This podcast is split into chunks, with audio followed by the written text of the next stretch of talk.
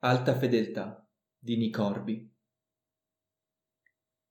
Credevo che saresti rimasto sdraiato in quell'aiuola per tutto il pomeriggio. Eh? Oh, ah, no, no. La finta disinvoltura è più sgradevole di quanto si possa pensare in questo genere di situazioni, benché starsene sdraiati nell'aiuola di un estraneo per nascondersi alla propria ex, il giorno che seppelliscono, che bruciano, suo padre, probabilmente non sia affatto un genere, un tipo di situazione, quanto piuttosto un fatto unico e irripetibile. Sei bagnato fradicio. Mm. E sei anche un idiota. Ci saranno altre battaglie. Che senso ha combattere questa qua, quando tutte le prove sono contro di me? Capisco perché dici così. Senti, mi dispiace, davvero. L'ultima cosa che volevo era... Ecco perché me ne sono andato. Non volevo montare su tutte le furie là. E vedi, Laura, la ragione per cui sono stato a letto con Rosy e ho rovinato tutto è perché avevo paura che tu morissi o del pensiero di te morta, o quel che sia. E so che sembra brutto, ma questo fiotto di parole si esaurisce, tanto facilmente quanto era sgorgato fuori, e rimango a fissarla a bocca aperta. Beh, sì, prima o poi morirò. Da questo punto di vista le cose non sono cambiate granché. No, no, capisco. E non mi aspettavo che dicessi nulla di diverso. Solo Volevo che tu lo sapessi, tutto qui. Grazie. Te ne sono grata. Non fa nemmeno il gesto di rimettere in moto la macchina. Ma non posso contraccambiarti. Cioè? Io non sono andata a letto con Ray perché avevo paura che tu morissi. Io sono andata a letto con Ray perché ero stufa di te e avevo bisogno di qualcosa che mi tirasse fuori da quella situazione. Oh, certo, sì, capisco.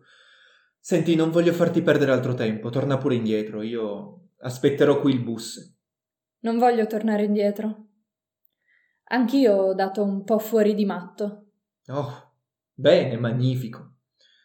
No, non voglio dire magnifico, ma sai, ricomincia a piovere e lei accende il tergicristallo e di là dal finestrino non si vede più molto. Chi ti ha fatto arrabbiare? Nessuno. Semplicemente non mi sento grande abbastanza. Voglio che qualcuno si occupi di me, perché mio padre è morto. E lì non c'era nessuno che potesse farlo. Così, quando Liz mi ha detto che eri sparito, ho preso la palla al balzo e me ne sono andata anch'io. Che bella coppia che siamo, eh? E a te chi ti ha fatto arrabbiare? No, nessuno. Beh, Liz. Lei non mi viene in mente un modo più da adulto per dirlo. Così uso l'espressione più a portata di mano. Mi ha rotto. Laura sbuffa. Lei ti ha rotto e tu allora hai fatto il cattivo. Sì, le cose stanno più o meno così. Fa una risata breve e triste. Beh, non c'è niente di strano se siamo tutti così incasinati, no? Noi siamo un po' come Tom Hanks in Big. Siamo dei ragazzini e delle ragazzine intrappolati in corpi di adulti. E nella vita vera è molto peggio. Perché non ci sono solo pomiciate e letti a castello, vero? C'è anche tutto questo. E con la mano indica oltre il parabrezza i campi, la fermata del bus, un uomo che sta portando a passeggio il cane. Ma capisco cosa vuol dire. Sai una cosa, Rob? Lasciare il funerale è stata la cosa peggiore che abbia mai fatto e anche la più vivificante. Non posso dirti quanto mi abbia fatto sentire bene e male insieme. E invece sì, posso. Mi sono sentita come in agrodolce, ecco. Non sei venuta via dal funerale. Sei venuta via dal ricevimento, è una cosa diversa. Ma mamma e, e Joe e loro non se lo dimenticheranno mai.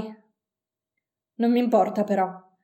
Io ho pensato così tanto a lui e ho parlato così tanto di lui. E adesso la nostra casa è piena di gente che vuol darmi altro tempo e altre opportunità per pensare e parlare ancora di lui. E non volevo mettermi a urlare, tutto qua. Lui capirebbe. Pensi? Per conto mio, io non so se capirei.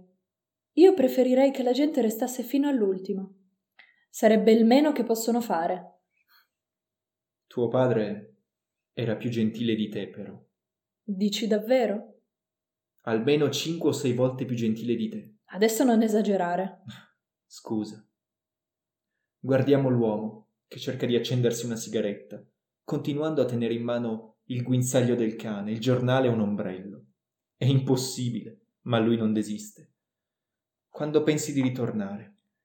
Non so, tra un po'. Più tardi. Senti, Rob, faresti l'amore con me? Cosa? Ho voglia di sesso. Voglio sentire qualche altra cosa, non solo l'infelicità e il senso di colpa. O faccio del sesso o vado a casa e metto la mano nel fuoco. A meno che tu non voglia spegnermi delle sigarette sul braccio. Questo non è da Laura. Lei è avvocato di mestiere e di natura. Ma adesso si comporta come se fosse un personaggio di un film di Harvey Keitel. Eh, me ne sono rimaste solo due, vorrei tenermele per dopo. Allora non resta che il sesso. Ma dove? E Ray? E vorrei dire, è tutto. È tutto. Dovremmo farlo in macchina. Cercherò un posto. Mette in moto e cerca un posto. Lo so cosa state pensando. Sei patetico con le tue fantasie, Fleming. Sei tu che vorresti nei tuoi sogni, eccetera. Ma nemmeno in un milione di anni userei niente di quello che mi è successo oggi come base per una qualsiasi forma di fantasia sessuale. Sono bagnato fradicio, tanto per cominciare. E benché sappia che questa condizione a un certo numero di connotazioni sessuali sarebbe difficile anche per il più accanito dei pervertiti eccitarsi col mio genere di bagnato, che comprende freddo, pelle irritata. I pantaloni del vestito non hanno la fodera, la stoffa mi sfrega addosso. Cattivi odori, nessun profumiere ha mai provato a catturare l'olezzo dei pantaloni bagnati per ovvie ragioni, e mi penzolano di dosso frammenti di erba e foglie. Non ho mai avuto l'ambizione di farlo in macchina. Le mie fantasie hanno previsto sempre, dico sempre, il letto. E forse il funerale ha avuto un effetto curioso sulla figlia del defunto, ma per me francamente è stato piuttosto deprimente. E non sono tanto sicuro che mi vada di fare del sesso con Laura sapendo che vive con un altro. Lui è meglio, lui è meglio, lui è meglio. In ogni caso, lei ferma la macchina e mi rendo conto che non abbiamo fatto che sballonzolare una addosso all'altro durante l'ultimo minuto o due del nostro viaggio. Papà ci portava sempre qui, quando eravamo piccole. Siamo sul ciglio di una lunga strada sporca e dissestata, che conduce a una grande villa. C'è una giungla di erbe alte e cespugli da un lato della strada e una fila di alberi dall'altro. Noi siamo sulla parte alberata, rivolti verso la casa, inclinati verso la strada. Una volta lì c'era un asilo privato, ma sono falliti anni fa e da allora la villa è vuota. Che vi portava qui a fare? Oh, così, solo una passeggiata. D'estate c'erano le more e in autunno le castagne d'India. Questa è una strada privata, così era più eccitante. Gesù, sono felice di non sapere un accidente di psicoterapia di Jung e Freud e compagnia bella. Ne sapessi qualcosa a questo punto probabilmente sarei terrorizzato. La donna che vuole fare del sesso nel luogo dove una volta andava a passeggiare col padre defunto deve essere pericolosissima. Ha smesso di piovere, ma dagli alberi cadono ancora delle gocce d'acqua sul tetto dell'auto e il vento soffia indiavolato, fra i rami, così ogni tanto ci volano addosso anche delle foglie. Ci mettiamo dietro? domanda Laura, con voce neutra e distratta, come se dovessimo fare posto a qualcun altro che sta per salire in auto. Direi di sì, staremo più comodi. Lei ha parcheggiato proprio a ridosso degli alberi, così per uscire deve scavalcare il cambio e passare dalla mia parte. Quella roba basta che la sposti tutta dietro, nell'unutto posteriore. C'è uno stradario, una grande carta stradale, un paio di involucri di cassette vuoti, un pacchetto di gelatina aperto e qualche carta di caramella, e ci vuole il suo tempo per sgombrare tutto. Sapevo che c'era un buon motivo per mettermi la gonna stamattina, dice mentre sale dietro. Si stende sopra di me. e mi bacia sulla bocca, con la lingua e tutto, e mio malgrado mi accorgo di provare un certo interesse.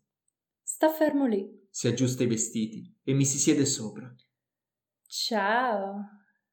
Non sembra passato tanto tempo dall'ultima volta che ti ho guardato da qui. Mi sorride, mi bacia di nuovo, allunga le mani sotto di sé verso la patta dei miei calzoni. Seguono alcuni preliminari e compagnia bella, e poi non so perché mi viene in mente una cosa a cui si dovrebbe pensare più spesso, e di cui invece ci si ricorda di rado. Uh, sai, con Ray. Oh, Rob, non ricominciamo. No, no, non è questo. Dico, prendi sempre la pillola. Sì, naturale. Non c'è niente da preoccuparsi. Non volevo dire questo. È tutto qui quello che usate. Lei non dice niente. Poi comincia a piangere. Senti, possiamo fare qualcos'altro? Oppure possiamo andare in città a bere qualcosa? Non sto piangendo perché non facciamo l'amore. Dice lei. Non è questo. È solo che. Ecco, vivevamo assieme. Fin- fino a poche settimane fa eri il mio compagno. E adesso hai paura che io possa ucciderti. E hai tutto il diritto di preoccuparti. Non è una cosa terribile. Non è una cosa triste. Scuote la testa e si inghiozza e mi scende di dosso e restiamo lì fianco a fianco sul sedile posteriore a dire niente, giusto a guardare le gocce colare giù lungo i finestrini. Più tardi mi domando se ero davvero preoccupato per quello che può aver fatto Ray. Lui è forse un bisessuale, oppure usa droghe per endovena. Ne dubito, non avrebbe il fegato per nessuna delle due cose. È forse andato a letto con qualcuna che usa droghe per endovena, oppure è andato a letto con qualcuna che è andata a letto con un maschio bisessuale. Non ne ho idea, e questa ignoranza mi dà ogni diritto di insistere sulla prudenza. Ma in verità c'è qualcosa di simbolico in questa faccenda. Ed era questo che contava per me, più della paura. Io volevo ferirla. Proprio oggi, fra tanti giorni che ci sono, solo perché oggi è la prima volta da che se n'è andata che ne ho avuto la possibilità.